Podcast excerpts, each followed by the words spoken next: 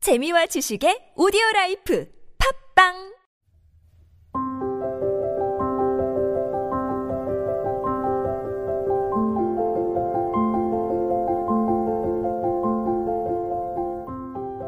활명수처럼 책을 잘 소화시켜 드리겠습니다. 무릉서원의 김태훈 기자입니다. 네, 안녕하세요. 무릉서원의 박은주 기자입니다.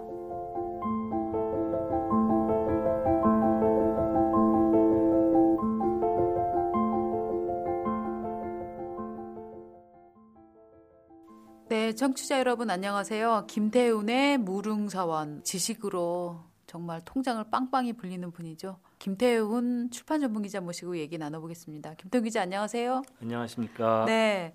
오늘 책을 참 한자로 된 중요한 책을 갖고 나오셨는데 그렇습니다. 영어로는 M O N E Y 다섯 자나 되고 머니 두 음절인데 한국말로는 돈. 돈.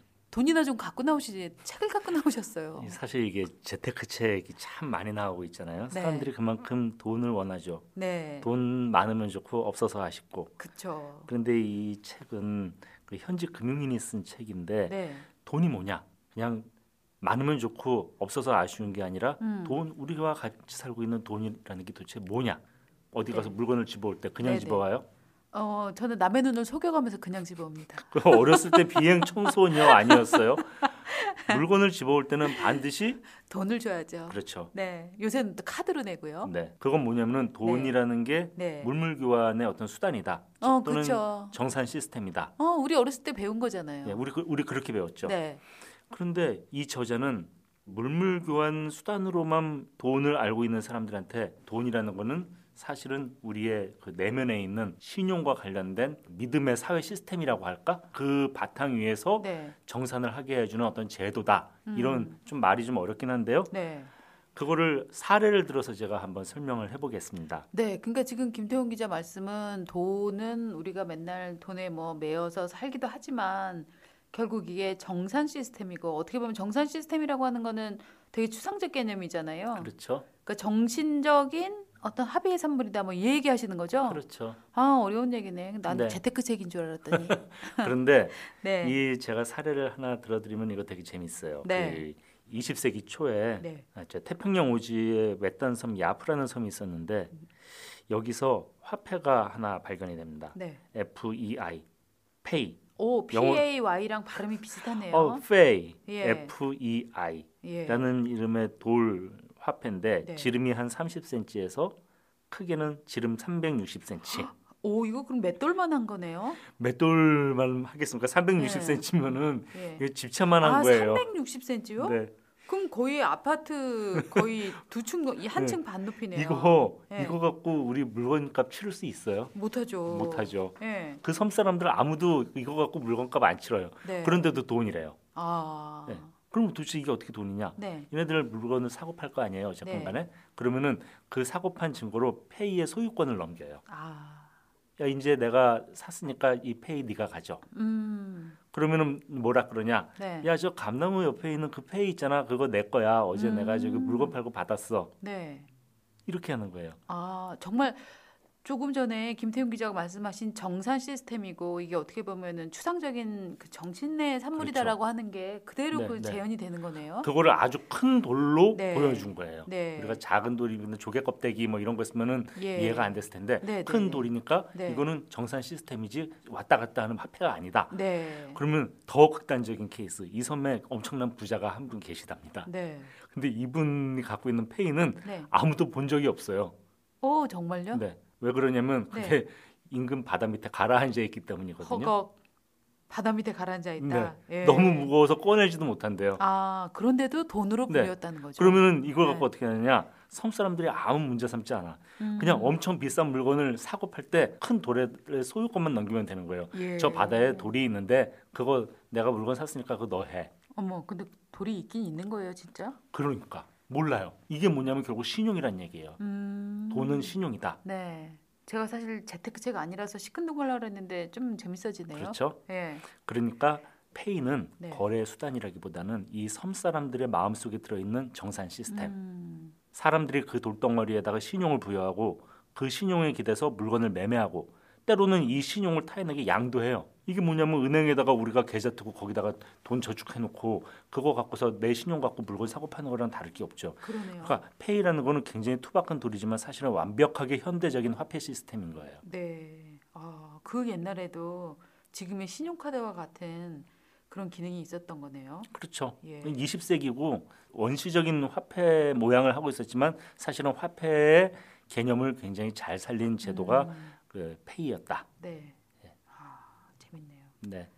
그게 이제 사실 뭐 우리가 카드 긋는 것도 사실은 우리가 돈이 있는지 없는지 어떻게 알아요? 신용 갖고 긋는 거잖아요. 음, 그렇죠. 예. 근데 우리가 은행 잔고라는 그 바다 밑에 돌에다가 대고서 하는 거예요.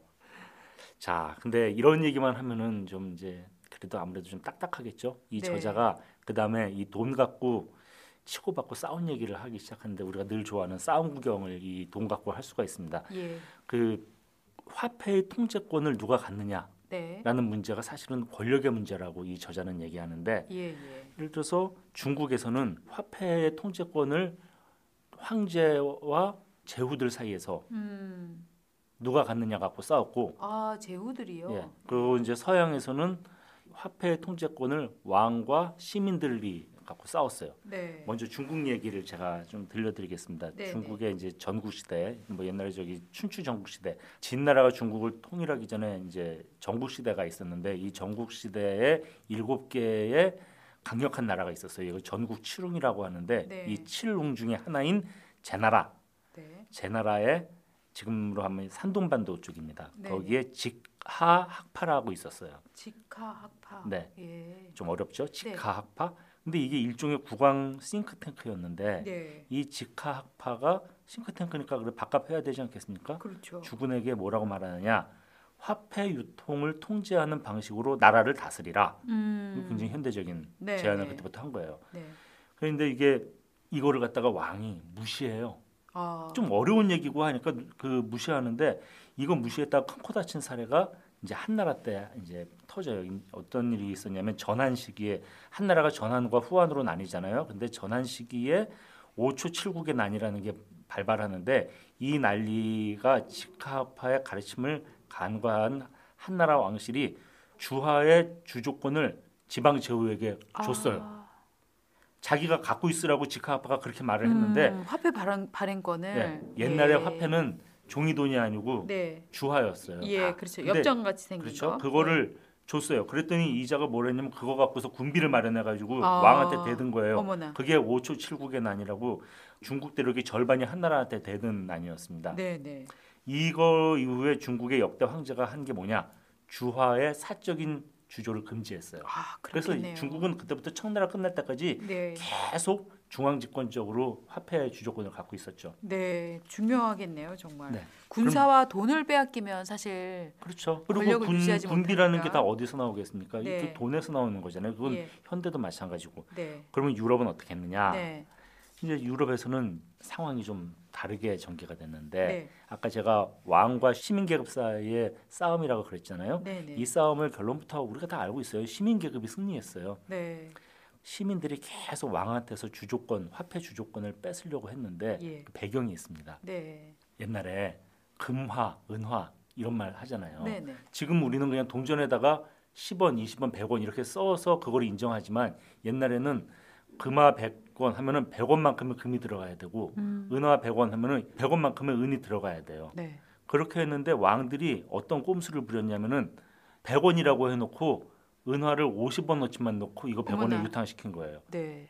그거를 시뇨리지라고 합니다. 시니어리지. 네. 네. 그렇게 하면은 왕은 앉은 자리에서 돈을 벌고 시민 계급은 앉은 자리에서 돈을 뺏기는 거예요. 그렇죠. 그쪽은 이제 상업이 막 발달하고 르네상스 이후에 막 그랬는데 네. 자기네가 그렇게 하면은 왕이 엉뚱하게 돈 가치를 떨어뜨려 가지고 재산을 뺏어가고 그렇죠. 예.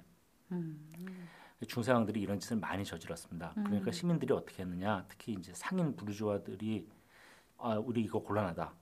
그러면서 뭐라고 주장하느냐? 화폐는 군주 것이 아니라 공동체 전체의 소유다. 아, 새로운 개념을 만들어내네요. 군주가 아니라 공동체 전체의 소유라는 거는 네. 권력과 관련된 거고 그렇습니다. 이건 민주주의 하자는 얘기예요. 예. 그래서 그렇죠. 서구에서 민주주의의 발달에는 돈이 굉장히 그 연관돼 있다. 네. 그러네요.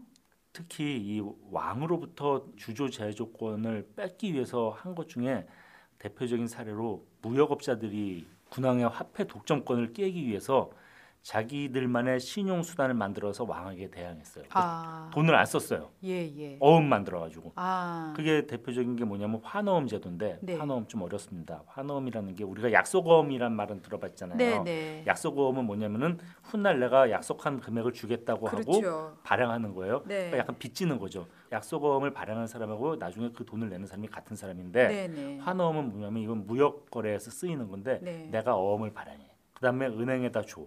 네. 그리고 아, 저 은행에서 돈을 받아. 네. 근데 물건은 수입업자한테 팔아요. 네, 네. 그러면 수입업자한테 돈을 받아야 되는데 수입업자한테 안 받고 은행한테 받는 거예요. 아, 그래서 그럼- 환어음. 그러니까 환어음이에요. 예. 익스체인지. 예, 그러면은- 돌아다닌다. 돈이, 그러면은 어음이. 은행하고 수입업자가 나중에 이제 자기들끼리 또 계산을 하죠. 네, 네. 이렇게 되면 무슨 일이 생기느냐? 돈 갖고서 기- 결제를 하지 않았기 때문에 왕은 자기의 돈의 쓰임새가 사라지는 거예요. 아, 민간업자들끼리 왕 네가 만든 주화 필요 없어. 우리끼리 예. 할게. 예. 왕을 제끼는 거죠. 왕이 아. 만든 돈을 제끼고. 그럼 이제 유럽 같은 경우에는 대항해 시대가 발달해서 그 무역업자들이 그 쓰는 물동량이라고 할까요? 그 금전의 가치가 어마어마했는데 예, 그렇죠. 양을 완전히 왕따시키고 그냥 대항해 자기네끼리 시대라는 게 뭡니까? 네. 이게 사실은 식민지 개발해가지고 거기서 네. 좀 이익을 만들어가지고 지들끼리 막 이제 이게 굴리는 건데 이 네. 규모가 커지면 커질수록 왕은 제껴지는 거예요. 왕따 되는 거잖아요. 왕따 되는 거죠. 네. 네. 음, 재밌네요. 재밌는 거 맞으세요? 오늘 조금 어려운데. 아, 저는 이 어려운 걸 좋아하나 봅니다. 네. 근데 이게 또 무역 거래를 하다 보면은 네. 제기되는 문제가 있는데 환율. 아, 맞아요. 네. 어쨌건 간에 아무리 자기네끼리 거래를 하려 그래도 환율에 의해서 거래를 할 수밖에 없는데 네. 왕이 이 통화를 남발해 버리면은 음, 이 거기서 물건을 팔거나 산 사람이 앉은 자리에서 환차 손을 입으니까 그렇죠. 왕들한테 니네 마음대로 돈 찍지 마. 또 이렇게 아. 되는 거예요. 심지어 왕한테 돈 찍지 말라는 얘기까지 네. 나오게 돼요. 네. 그러니까 왕이 말을 안 들으면은 어떻게 되느냐? 왕의 통화 발행권을 빼앗는 음. 거예요. 이건 이제 권력을 뺏겠다는 거죠. 네. 우리가 저기 돈이라고 하면 요새 다 은행권으로 알고 있잖아요. 네. 은행권이라는 건 사실은 투쟁의 결과고 음. 왜냐면 은행이 발행했으니까. 네. 그 요즘도 우리 한국은행 독립 이런 얘기 하잖아요. 예, 예. 그리고 사실은 왕의 주조권을 뺏어온 게 은행권인 거예요. 음. 네, 영국 얘기를 하나 해드리겠습니다. 영국이란 나라가 네. 민주주의의 선진국이고 네. 음. 입헌 군주 국가. 세계사 시간에 우리 배웠잖아요. 청교도 혁명 일어나고 네. 음. 잠시 왕정 복구됐다가 명예혁명 겪으면서 왕은 군림하지만 통치하지 않는다. 네. 그렇게 하면서 이게 민주주의가 됐다라고 알고 있는데 사실은 네. 그 안에도 또 돈 얘기가 있습니다. 야. 영국 왕실의 문제가 뭐였냐면은 빚이 많았어요. 네. 빚이 많으니까 자꾸 돈을 막 이렇게 발행하면서 돈 가치를 떨어뜨리고 막 그러는 거예요. 네. 그러니까 반대파들이 의회파들이 어, 네. 야 왕 너 이러면 안 돼. 우리 타협하자. 은행 만들어 가지고 은행권 하자. 아. 당연히 왕당파는 싫어해요. 이거는 공화주의자들의 음모다. 네. 음. 군주제를 무력화시키려는 시도다. 이게 금융에 대한 얘기가 왕권에 대한 얘기로 넘어가는 거예요. 네. 그런데 결국은 왕이 빚이 너무 많으니까 이 의회파 그 사람들 돈을 갖고 있는 상인들이니까 내가 네 돈 갚아줄게. 음. 빚 대신 갚아줄게. 네. 그러니까 우리 은행 만들자. 너 우리 은행권에다가 왕의 권위를 실어줘. 예. 그러면 내가 빚을 갚아줄게. 네. 해가지고 잉글랜드 은행이 만들어진 거예요. 아. 이게 딱 보면 저는 이런 사례를 보면은 음. 우리 정치가 또 떠오릅니다. 아, 왜요? 아니 우리 맨날 하나도 타협 안 하고 전부 오로와 나싱 하잖아요. 아, 그렇죠. 네. 여당하고 야당이. 근데 얘네들 보면은 이렇게 서로 타협해가지고 네. 돈 문제 같은 것도 타협하고 그러면서 그게 한 사람이 일방적으로 이기지 않았지만 의회파가 이기냐 왕당파가 이기냐 일방의 승리는 아니지만 어쨌든 민주주의의 진보로 나가고 음. 은행권 제도라는 선진 금융 제도를 만들고 그러게요. 은행권은 또 국가로부터 독립되니까 저기 미국의 뭐 버냉키니 뭐 이런 사람들 다 뭐 연준 이런 것들이 다 보면은 국가와 별개로 금리를 정하잖아요. 네. 이런 것들이 다 이때 영국의 음. 은행이 국가의 권력으로부터 독립하면서 생긴 전통이라고 책에서 설명합니다. 그러니까 이제 우리는 알 수 없지만 이 과정들은 뭐 물론 지난한 투쟁과 협상에 이런 과정들이 있었다고 봐야 그런 되겠네요. 거죠. 네. 그리고 이제 저자가 또 세 번째로 하는 얘기. 우리가 네. 두 번째는 어떤 권력 투쟁으로서 돈을 바라봤잖아요. 네. 권력 투쟁의 역사로서 세 번째 이 사람이 이제 자본주의의 돈과 공산주의의 돈의 차이를 또 얘기합니다. 음, 어, 돈에 무슨 자본주의의 차이와 자본주의와 공산주의의 차이가 있을까? 네. 근데 돈의 기능이라는 게 뭐냐면은 돈이 있으면 돈이 스스로 알아서 움직여서 가장 좋은 자리에 가장 쓸모 있는 곳에 돈이 알아서 쓰이죠. 음, 그래서 자본주의 사회에서는 화폐라는 게 부를 쌓기도 하고 분배하기도 하고 그런 기능을 맡아요. 네. 근데 공산주의에서는 이 두 가지 기능을 돈이 하는 게 아니고 국가 계획국이 해요. 그렇죠. 예. 너는 이만큼 생산해, 네. 쟤는 이만큼 생산해, 네. 너는 여기다가 얼마큼 줘. 그렇죠. 이러면은- 시장을 통제하는 거죠. 시장을 네. 통제하니까 돈이 필요가 없는 거예요. 네. 그러면서 여기서 낭비가 발생하죠. 네. 근데 우리가 돈을 갖고서 하면은 물건값이 싼 데는 안 팔고 비싼 네. 데 가서 팔고 이러면서 거기서 물건값을 떨어뜨리고 하면서 이렇게 수요 조절이 되잖아요. 네. 이런 기능을 돈이 해주는데 그러니까 자본주의의 돈은 효율적이지만 공산주의에선 돈 자체를 그 인정하지 않는다 네. 쓰임을 음. 여기서 이제 저자가 펠로폰네소스 전쟁 얘기를 합니다. 오 역사를 거슬러 올라가서 얘기를 하네요. 네. 예. 펠로폰네소스 전쟁이라는 게 아테네하고 스파르타하고 주도권 갖고 싸운 거잖아요. 예. 아테네의 델로스 동맹하고 스파르타의 펠로폰네소스 동맹 간의 전쟁이 벌어지는데 네. 우리가 알고 있다시피 스파르타가 이기죠. 그런데 이 델로스 동맹 도시들을 하나하나 굴복시키면서 스파르타가 한 일이 있는데 네. 무슨 일을 했냐면 패전한 도시 국가들한테 화폐 사용 중단을 요구해요. 아, 왜 그랬을까요? 이게 스파르타라는 나라는 전체주의 도시 국가잖아요. 예. 그러니까 국가가 다 알아서 하니까 음. 아테네처럼 자유스럽게 네. 돈을 통해서 물건을 거래하고 하는 거 하지 마라 이거예요. 어, 내가 알아서 할게. 예, 자기네 국가의 아이덴티티 시스템하고 국가 정체성하고 안 맞는 거예요. 네. 그래서 펠로폰네소스 전쟁의 끝이 화폐를 없애는 상황으로 음. 간 거였어요. 아, 이 얘기를 왜 하냐면은 이 저자가 볼셰비키 혁명 얘기를 하고 싶어서 이 얘기를 한 건데 네. 볼셰비키 혁명 이후에도 이 상황이 반복이 됐습니다. 아, 혁명에 서- 성공한 볼셰비키들이 1919년 6월에 이런 지시를 했어요. 화폐를 전면적으로 폐지한다는 목표하에 화폐가 불필요한 제도를 확립하도록 노력하라. 화폐가 불필요한 제도가 어떻게 확립이 될까요? 그러니까요. 국가가 다 알아서 하니까 네. 화폐가 필요 없는 제도를 만들자. 네. 이건 무슨 이제 토머스 모어의 유토피아에도 없는 네. 이상한 이상 사회를 만들려고 하는 그런 거였어요. 예. 당연히 실패하죠. 그러니까요. 우리가 아. 실패하는 역사 알고 있지 않습니까? 볼셰비키 혁명은 그럼 어떻게 보면은 이 돈 정책에 관해서는 시작 전부터 언젠가 멸망할 수밖에 없는 구조를 그렇죠. 깔고 있었던 거네요. 이 전체주의 계획 정제 국가일수록 네. 돈의 활용도 돈의 중요성이 떨어지죠. 예. 돈은 어떤 그게- 자율성의 상징이고 네, 네, 네, 네. 그래서 아까도 말씀드렸지만 돈이라는 거는 민간에 가만히 두면은 가장 필요한 것에 자기네가 가장 알맞은 양이 알아서 투입되고 보이지 않는 손 노릇을 해주는 거죠. 그렇죠. 근데 계획 경제를 신봉하는 이런 사람들은 민간 자율로 화폐를 유통하는 시스템을 부도덕하다고 여겨요. 아예 거기에 그렇죠. 가치를 부여하는 거예요. 네. 선악 개념을 네. 저 돈에다가 개입시키고, 선악 개념을 예. 개입시키는 거죠. 예.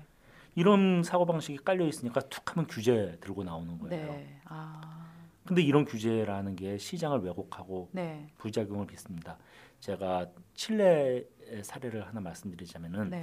칠레의 살바도르 아옌데 대통령 있었잖아요. 네. 그 사람 나중에 피노체트 군부 독재에 의해서 무너지고 스스로 목숨을 끊었나 해서 죽잖아요. 네. 근데 이 아옌데 대통령이 칠레 사람들한테 굉장히 존경을 많이 받는데 네. 뭐라고 했냐면은 너무나 국민들의 그 생활이 걱정되니까 네. 물건 값을 다 지정을 해주는 거예요. 음. 그래서 구두꾼 가격은 얼마로 해라, 냄비 가격은 얼마로 해라. 아. 네. 이래 버리니까 네. 싸게 해- 가격을 정하면은 국민들이 아 우리 아엔데 대통령은 역시 멋있어 훌륭해. 네. 근데 업자들은 통밥을 굴려가지고 통밥이란 말 써도 되나요? 네. 제가 제가 용서해 드릴게요. 네. 그럼 다시 쓰겠습니다. 통밥을 굴려가지고 아나이 이 가격은 물건 안 만들어. 어, 그럴 수 있겠죠. 네. 시장에서 물건이 퇴출당하는 거예요. 음. 그럼 그래서 오히려 가격은 더 오르겠네요. 가격이 더 오르고 암시장이 뭐, 예, 생기고. 암시장이 생기고 네. 그러니까 화폐의 기능으로 해결할 수 있는 문제를 네. 지시로 해결하려고 하는 거예요. 네. 결론을 내려야겠습니다. 네. 이 모든 사례가 보여주는 게 네. 화폐가 단순한 교환 수단이 아니다. 네. 그럼 사- 화폐라는 건 뭐냐? 사회를 조직하는 기술이다. 음. 소셜 테크놀로지다. 아. 네. 자본주의 사회를 만들어내는 걸 수도 있고 화폐를 보는 입장에 따라서 자본주의가 아닌 공산주의, 전체주의 사회가 될 수도 있고 네. 또 화폐를 누가 갖느냐에 따라서 민주주의 국가냐 아니면은 군주 국가냐 네, 네. 이런 차이들이 그러니까 음, 이 어떤 사회 조직에 돈이 다 관련을 맺는 거예요. 네. 그러면서 저자가 이런 질문을 합니다. 21세기에는 우리가 화폐를 가지고 어떤 사회를 만들어야 할까? 네. 굉장히 큰 질문이죠. 그러네요. 예. 저자가 21세기 들어서 서브프라임 모기지 사태로 글로벌 금융위기 2009년 8년 이때 겪었지 않습니까? 네. 그리고 그리스와 아르헨티나에서 국가부도 위기 겪었고 그렇죠. 네.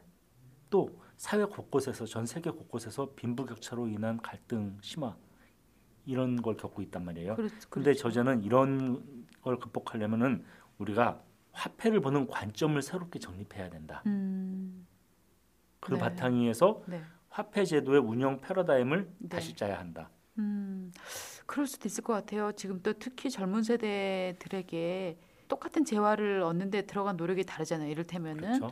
우리 사회의 부유층이나 혹은 5, 60대에게 10만 원이 가는 의미와 20대에게 10만 원이 가는 의미가 다르기 때문에 그렇죠. 어쩌면 자본주의가 너무 고도화된 상태라서 이제는 세대에 따라서 과연 돈이 10만 원의 가치가 똑같은 건가 이런 질문도 한번 또 나와봐야 그럴 수 되는 있죠. 시점인 것 같네요. 그 돈을 벌, 벌기 위해 들어가는 네. 재화 네. 노력이 다르고 네, 지금 요즘 우리 젊은이들 보면은 참 공부 많이 하고 네. 스펙 많이 쌓고 그렇죠. 근데 그 많은 스펙을 쌓아가지고 받는 돈이 우리 때에 네. 비해서 저희 같은 이제 이그 시절 좋을 때 사회 다니는 사람들이 보기에 네. 참 미안하게 아이들이 그렇죠. 고생하고 예. 청년들이 예, 아 이런 것도 저- 음. 이 어떤 우리가 이 화폐를 배분하는 방식에서 네, 어떤 개선이 있을 수 있지 않을까? 네, 뭐 저자는 그 방식이 뭐다라고 답은 주지 않습니다. 네, 네. 다만 그 이 책임은 국가에다가 전가할 수는 없는 노릇이고 국가가 뭐 혼자 독점해서도 안 되고요. 문제 네. 푸는 방식을. 이 책에서 계속 저자가 누누이 강조하는 게 네. 화폐는 국가의 소유가 아니라는 거예요. 네, 네, 네. 네. 민간이 국가에 대항해가지고 창의성을 발현하면서 발전시켜온 제도가 화폐제도다라고 말하고 있거든요. 네. 그러니까 이게 화폐와 함께 살아가는 우리가 우리 사회 시스템을 고치면서 동시에 어떤 화폐를 보는 시스템, 화폐를 운영하는 시스템 그 패러다임을 함께 고민해보자라고 네. 제안하고 있습니다. 아, 저는 이 책이 굉장히 좋은 게, 저는 돈은 그냥 모든 발행권은 정부가 갖고 있는 거고, 우리는 그저 돈을 벌기 위해 노예로 살 뿐이라는 생각을 했는데, 네. 그게 아니라 이게 돈이라는 것도 결국은 권력과 시민, 권력과 국민의 합의의 과정이다라고 하는 네. 부분이 네. 굉장히 인상적이었던 것 같아요. 그렇습니다. 은행권은 수많은 오랜 투쟁을 통해서 민주주의와 연관돼 가지고 만들어진 어떤 화폐 제도다. 네. 알겠습니다. 오늘 어려운 책인데, 너무 설명 쉽게 잘 해주셔갖고 저도 많이 배운 것 같습니다. 그렇게 말씀해 주시니 용기가 될 때. 네. 또 다음 주에 네. 좀 어려운 책도 이제 저 소화할 수 있을 것 같으니까 아무거나 갖고 나와 주세요. 그래 보겠습니다. 네, 고맙습니다. 감사합니다.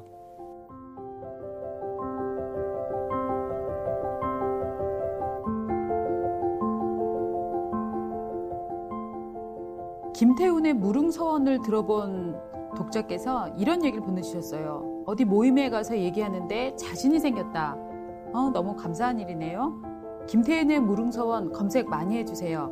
검색하신 후에 구독, 좋아요, 기본이죠? 사랑합니다.